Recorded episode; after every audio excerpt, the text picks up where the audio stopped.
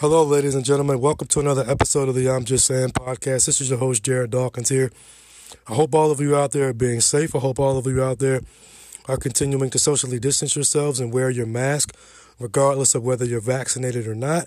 We're all still in the middle of a pandemic. I just want all of you out there to be smart and be safe and not be stupid.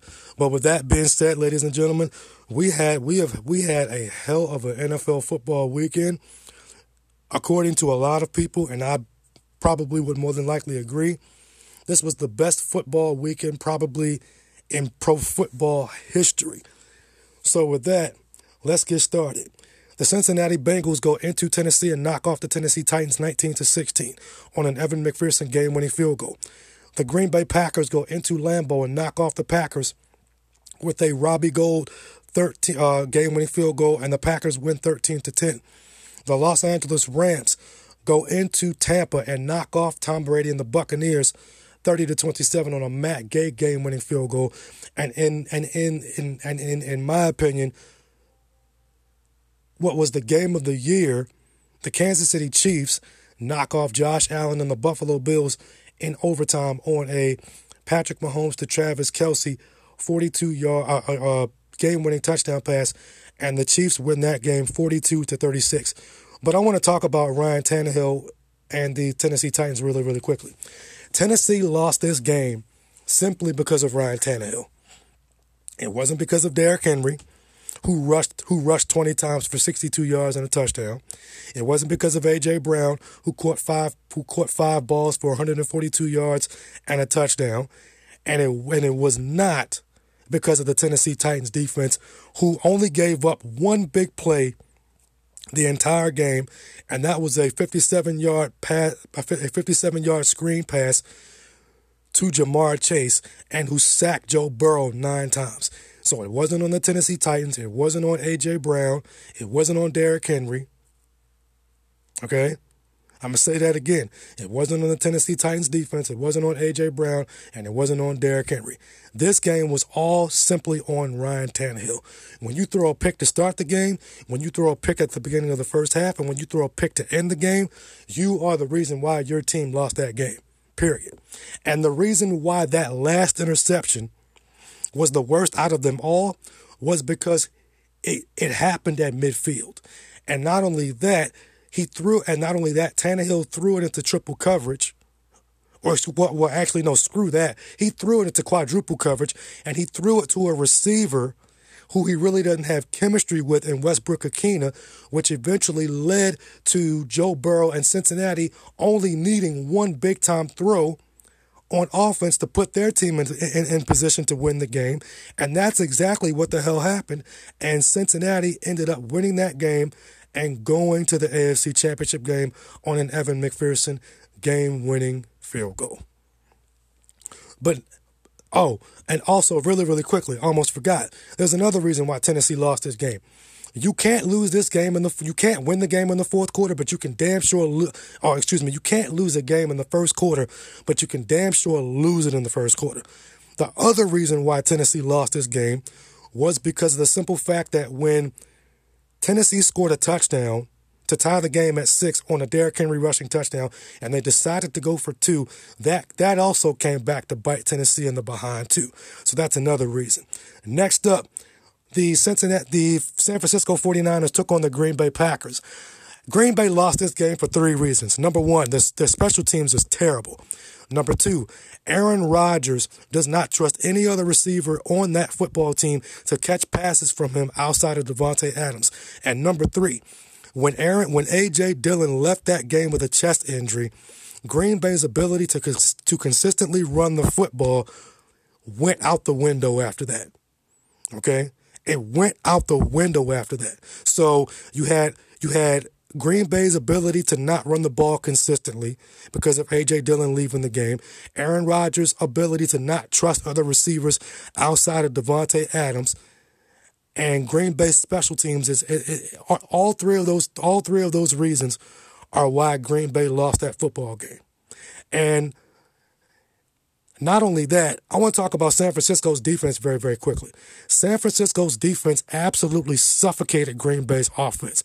They only gave up one big play in this entire game. One big play. And that was a 75 yard wheel route pass from Aaron Jones to, I'm sorry, from Aaron Rodgers to Aaron Jones. Outside of that one big play, outside of that one big play, San Francisco's defense put an imprint on this game. And this is when you knew they put their signature imprint on this game. Late in the fourth quarter, after San Francisco had blocked the punt and returned it for a touchdown to tie the game at 10. San Francisco put rookie cornerback Dontae Johnson and rookie safety Talanoa Hufanga on Davante Adams to literally double team him on a on a 45 to 50 or 50 plus yard post route down the middle of the field when Aaron Rodgers tried a desperation heave and it did not work. That's when you knew San Francisco put their imprint on this put in, put their imprint on this football game. But not only that, San Francisco's defense reminds me of those mid to late 2000s Indianapolis Colts defenses where they had average to below average cornerback play, but they had Bob Sanders on the back end to cover up all their deficiencies. They had Gary Brackett in the middle and middle linebacker, and then their front four consisted of Robert Mathis, Dwight Freeney, and Montae Reagor. And as far, and and and as far as their pass defense goes, they didn't allow anything over the top. They kept everything in front of them. They played cover two, cover three, and they kept everything in front of them and didn't allow anything over the top. That's what San Francisco's defense reminds me of. And it is beautiful to, to watch.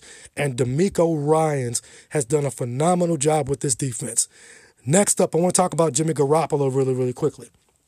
And I'm sure a lot of you out there have really noticed it and really paid attention to it, but it's becoming more and more evident now in these playoffs as it probably has in years past when Kyle Shanahan gives Jimmy Garoppolo even a little bit of leeway to take control of the offense, Jimmy Garoppolo will make a boneheaded uh, make a boneheaded mistake and make a boneheaded interception like he did against the Dallas Cowboys that almost cost him that game last week in the wild card round. And then when he had a chance to hit Brandon Aiyuk for a touchdown midway to late in the second quarter, but he threw the ball late and Eric Stokes picked it off. What did Kyle Shanahan do after that? Kyle Shanahan, for a good portion of the second half, took the ball out of Jimmy Garoppolo's hands, ran the football, and when Kyle Shanahan needed to put the put the ball in Jimmy G's hands, to make a to make a big time throw to Deebo, to make a big time throw to George Kittle, he did it.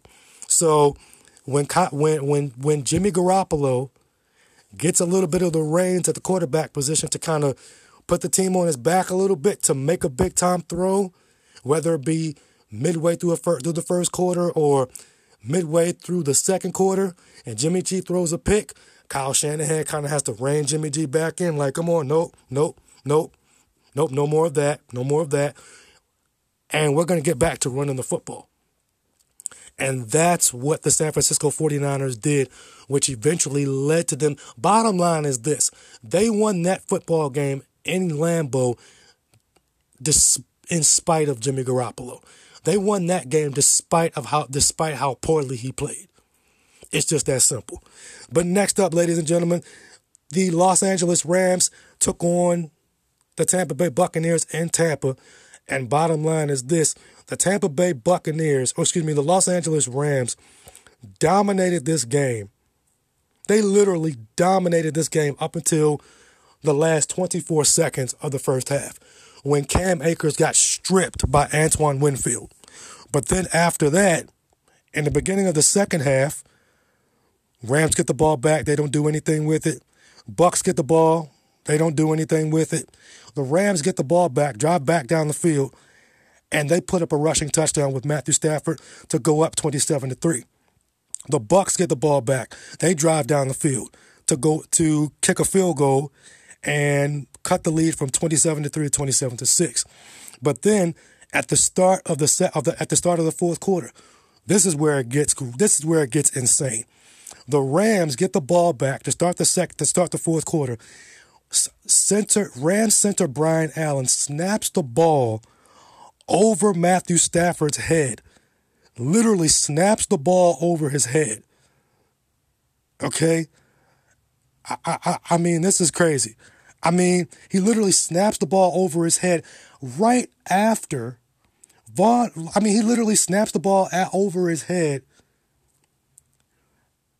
Bef- and and and again, this took place after Von Miller strip sacked Tom Brady. Okay, but the but center Brian Allen snaps the ball over Matthew Stafford's head. The Bucks recover it on defense, but do nothing with the possession.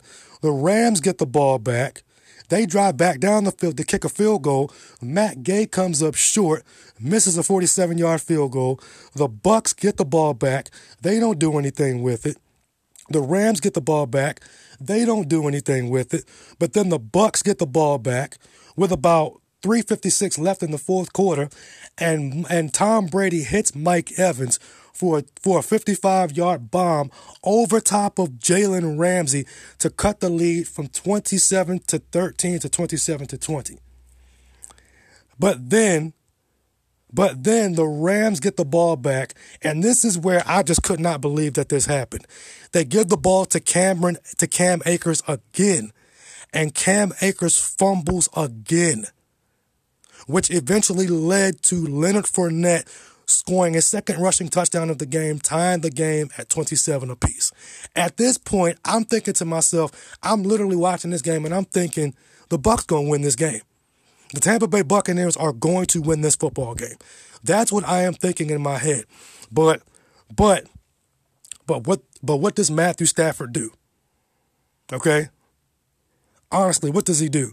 He drives right back down the field and he makes two clutch throws to Cooper Kupp, one near the sideline, and Todd Bowles goes all out blitz, and Matthew Stafford throws a rainbow.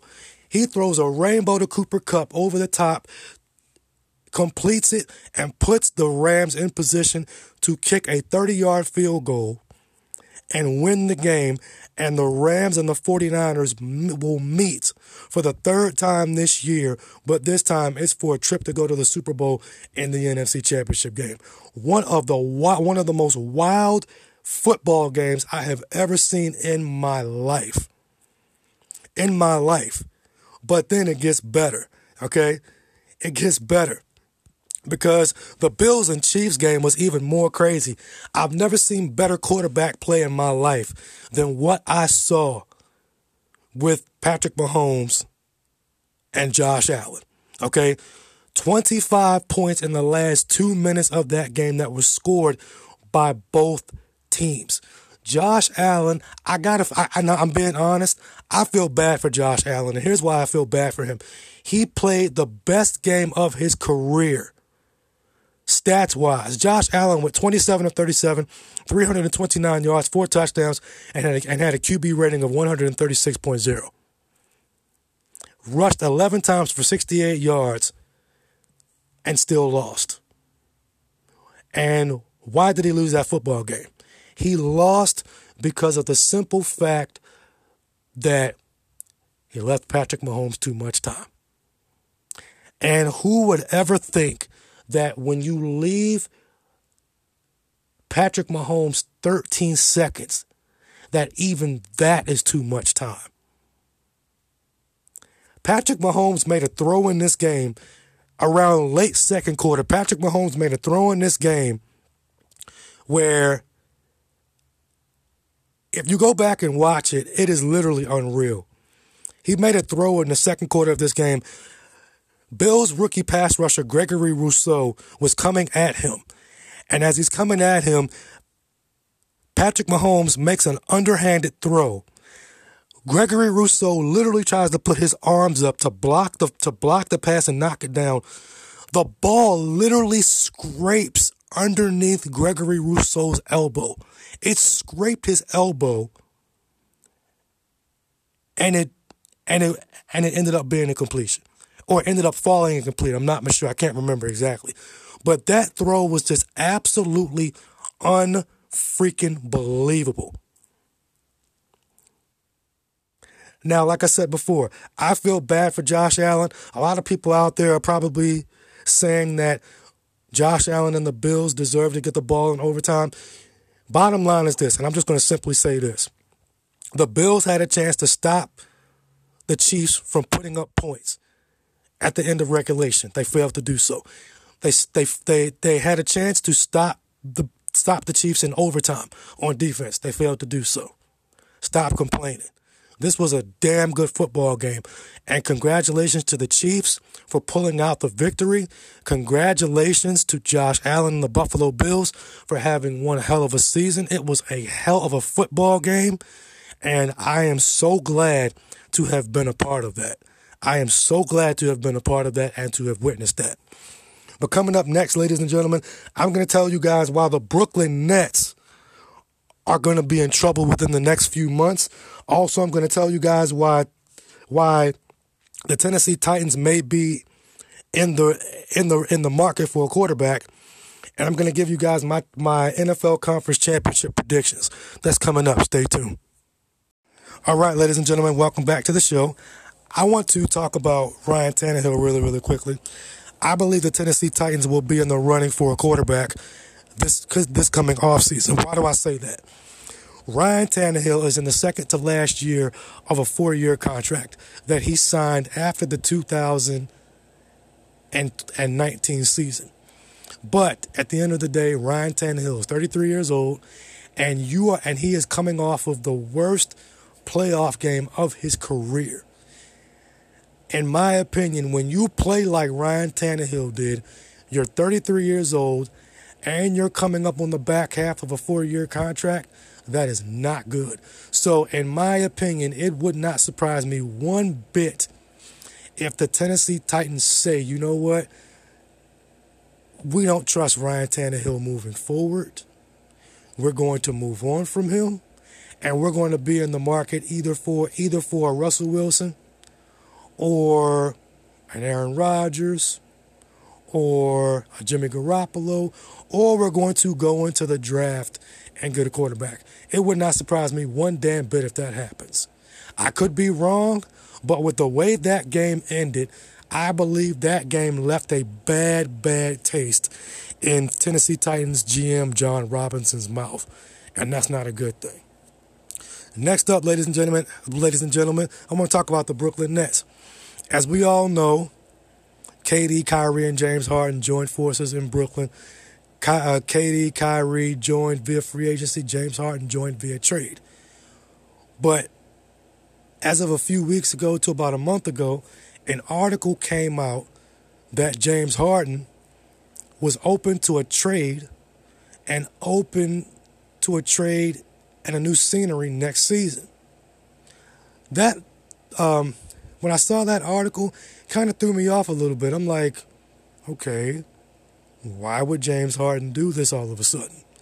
Well, if you fast forward to today, there was an article that came out in Bleacher Report. According to Bleacher Report's Jake Fisher, sources explain why James Harden would welcome a new scenery next season, which is the same article that came out about a few weeks ago to about a month ago that said James Harden would be open to a trade and a new change of scenery next season. Here's a quote according to someone who's familiar with James Harden, who knows him, I guess. Quote, James Harden isn't going to hold back, said a person familiar with Harden. He's going to tell you where he stands. End quote. Harden has been vocal to the net to Nets figures and close contacts alike about his frustrations regarding Kyrie Irving's part-time playing status. An injury and a recent injury to Kevin Durant has exacerbated the issue, leaving Harden to shoulder the majority of the offensive burden during Brooklyn's home games. And another reason why James Harden wants out of Brooklyn. It's where he lives in Brooklyn. Check this out. His new city could also be an issue, according to multiple sources. Harden has not enjoyed living in Brooklyn compared to his days as a central Houston magnate outside of the change in climate, the chasm between state taxes in New York versus versus Texas is quite obvious as well. Bottom line is this. James Harden is leaving because he is not putting up with, with Kyrie's part time playing bullcrap. And not only that, Brooklyn, in my opinion, Brooklyn's going to trade Kyrie Irving because Brooklyn, because Sean Marks and Steve Nash are not going to put up with Kyrie Irving's bullcrap.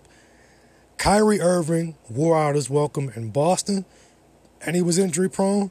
He wore out his welcome in Cleveland, and he was injury prone. And he's wearing out his welcome in Brooklyn, and he's injury prone. Sean Marks and Steve Nash may not say that privately, that they're done with Kyrie Irving, but or, or, excuse me, they may not say it publicly that they're done with Kyrie that, that they're done with Kyrie. But privately, they're done with Kyrie and they're going to trade him. And then you got James Harden. James Harden is probably more than likely going to leave after this season. He's probably going to end up in Philadelphia with, with, with Joel Embiid and Daryl Morey. So where does that leave James Harden? Uh, or excuse me, where does that leave Kevin Durant? Kevin Durant, in my opinion, it would not surprise me one damn bit if after this season, Kevin Durant demands a trade. Now he can't opt out. He can't opt out of his contract because he signed a three-year extension during the 2021 offseason. So he can't opt out of his contract. But I believe that I believe this will happen. Kyrie Irving gets traded. James Harden leaves in free agency. Kevin Durant looks at this situation as I've been hurt the last couple years. I've been carrying the offensive load because my teammate is too damn selfish and Kyrie to want to help me. Kyrie Irving even said it himself. He said he even said he even said it himself to the media. Kyrie Irving said to the media that that Kevin Durant getting hurt is not going to change his opinion of of getting vaccinated and being there for his team during home games. Kyrie Irving said that. So, again, with Kyrie Irving possibly getting traded, which I believe he will, James Harden, James Harden possibly leaving for free agency, which I think he will, and and Kevin Durant looking at this situation as being by with him being by himself, it would not surprise me one bit if Kevin Durant says, "I'm demanding a trade, and I want out of Brooklyn." Would not surprise me one damn bit if he does that this offseason. Would not surprise me at all. But next up, ladies and gentlemen, earlier on today, Sean Payton announced that he was stepping down as new as the head coach of the New Orleans Saints. And here's why I believe that that's going to create a domino effect. Sean Payton is stepping down as head coach of the Saints. I believe that New Orleans is going to trade Michael Thomas, but also I believe this factors in to Alvin Kamara as well. I believe Alvin Kamara loves Sean Payton. And I believe with Michael Thomas more than likely getting traded and Sean Payton leaving, Alvin Kamara is not going to want to stay there on his own. And I believe Alvin Kamara is going to probably demand a trade from the New Orleans Saints. That's just my thought on that. I could be wrong, but at the end of the day, it is what it is. But those are my but but that's my that's my thought on Sean Payton and him stepping down as the head coach of the New Orleans Saints. But next up, ladies and gentlemen, I want to give you guys my conference championship predictions for the NFL. First up, the NFC championship game. I believe this game is going to be close. I believe this game is going to be physical. But at the end of the day, this game is going to come down to which team's quarterback can avoid making the boneheaded mistake first in this football game. Can Jimmy Garoppolo avoid costing San Fran a trip to the Super Bowl? Can Matthew Stafford avoid costing the Rams a trip to the Super Bowl? This game is going to simply come down to which team's play caller, Kyle Shanahan or Sean McVay, can put Jimmy Garoppolo or Matthew Stafford in a position where he does not have to carry the load until late in the football game. I believe the 49ers front four defensively is going to cause problems for the Rams. Kyle Shanahan owns Sean McVay. And I believe the 49ers knock off the Los Angeles Rams 30 to 22. Next up, the AFC Championship game. I believe this game is going to be close. It's going to be high scoring, but ultimately, I believe that the Kansas City Chiefs will come up big defensively. Tyrann Mathieu will play, but I believe this game is going to be just as good as the Chiefs Bills game. I believe the Chiefs win this game. It's going to be high scoring, but I just believe believe that Joe Burrow and the Bengals aren't going to have enough, and I believe the Chiefs win 36 to 30 and and and for my prediction you will get a rematch of the Super Bowl a couple of years ago with the 49ers and the Chiefs. You will get you will get you will get Super Bowl 56 49ers and Chiefs. But coming up next, ladies and gentlemen, you know what time it is. It's going to be time for me to leave you with something to think about. Stay tuned. All right, ladies and gentlemen, welcome back to the show. You know what time it is. It's time for me to leave you with something to think about. In honor of Andy Reid and the Kansas City Chiefs hosting the AFC Championship game for the fourth consecutive year in a row at Arrowhead, I bring up the year 2002. Why do I bring up the year 2002? Because that is the year that Jon Gruden, Brad Johnson, Keenan McCardell, John Lynch, Derrick Brooks, Warren Sapp, Simeon Rice, and the Tampa Bay Buccaneers all went to, at that time, Veteran Stadium to take on Andy Reid and Donovan McNabb and Deuce Staley and Brian Dawkins and the Philadelphia Eagles. And as we all know, Tampa ended up winning that game, heading heading to and they headed to Super Bowl 37 to take on the then Oakland Raiders and Rich Gannon and Bill Callahan and Jerry Rice and Tim Brown and the Bucks absolutely absolutely smashed the Raiders 48 to 27. But what if let's flip the script for a second. What if the Philadelphia Eagles had won that game? What if they had won the 2002 NFC Championship game and they had played Rich Gannon and the Oakland Raiders in the in the Super Bowl in Super Bowl 37. That literally would have been a rematch of Super Bowl 15 21 years prior when Dick Vermeil and Ron Jaworski and the Philadelphia Eagles took on Jim Plunkett, Gene Upshaw, Tom Flores, and the then Oakland Raiders which, by the way, the Raiders smashed Philadelphia in that Super Bowl as well. But what if Andy Reid would have won that game and played Rich Gannon and the Eagle and Rich Gannon and the Raiders in that Super Bowl?